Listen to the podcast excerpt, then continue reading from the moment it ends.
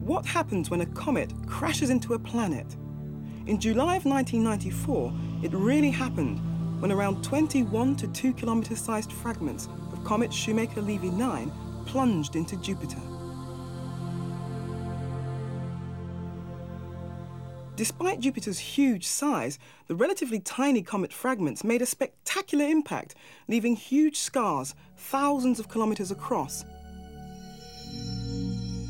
The object that formed Meteor Crater in Arizona 50,000 years ago was a relatively small one, around 60 metres in diameter.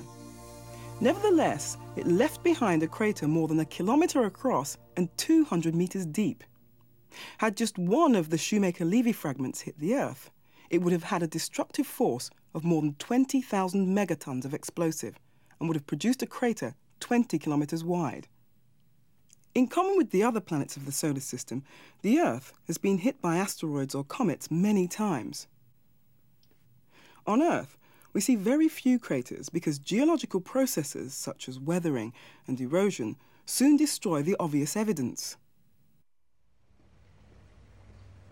As a result, the idea that rocks the size of mountains can fall from the sky and affect life on Earth was often viewed as heresy by geologists.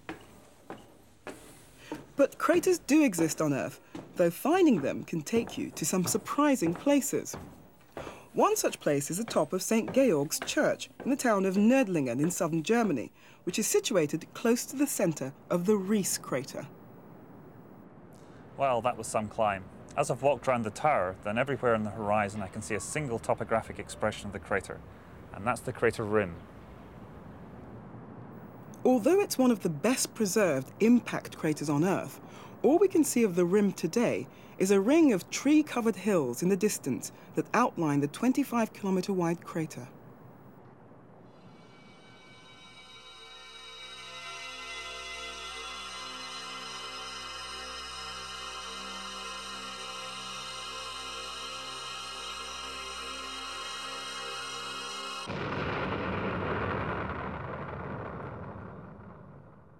The asteroid that formed the Ries crater was more than a kilometre in diameter, roughly the same size as the walled town of Nördlingen.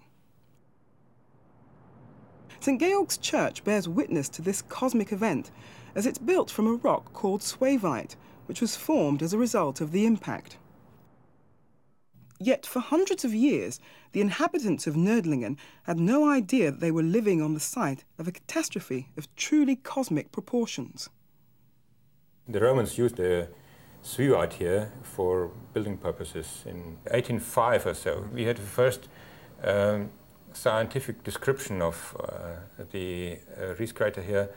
So, for example, Flurl or uh, von Gümbel, they were the old geologists here in Bavaria. Yeah. By the time we get a map, um, the 1848, we're actually yes. seeing the rocks described as volcanic. Yeah, that's right. This is uh, the oldest mapping of the Ries geology mm -hmm. in, coming from 1848. Now the geologists uh, who produced the map found a circular structure of almost 25 kilometers in diameter and uh, explained it as a volcanic crater. So when did the impact idea first surface? Uh, 1904. Yeah. There was a, a, scientist, Werner, he first um, uh, described the Ries crater as an impact structure. And did anybody believe him? Nobody. Nobody. Uh, it's the same happened a couple of decades later with uh, Schuster, who did the same. He picked up this idea, but he, it was the same fate for him. Nobody believed him. So when did an impact really become the settled argument for the origin of the Ries crater? Well, an important event was in 1960 when Eugene Shoemaker, famous geologist, visited the Ries crater and he came to the quarry of Otting, mm -hmm. where he picked up a Suevite specimen.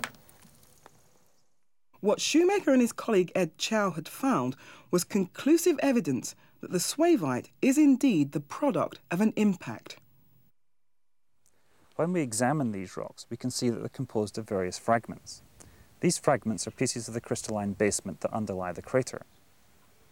When Chao and Shoemaker looked at the rocks, they found that the quartz crystals within them had undergone several changes.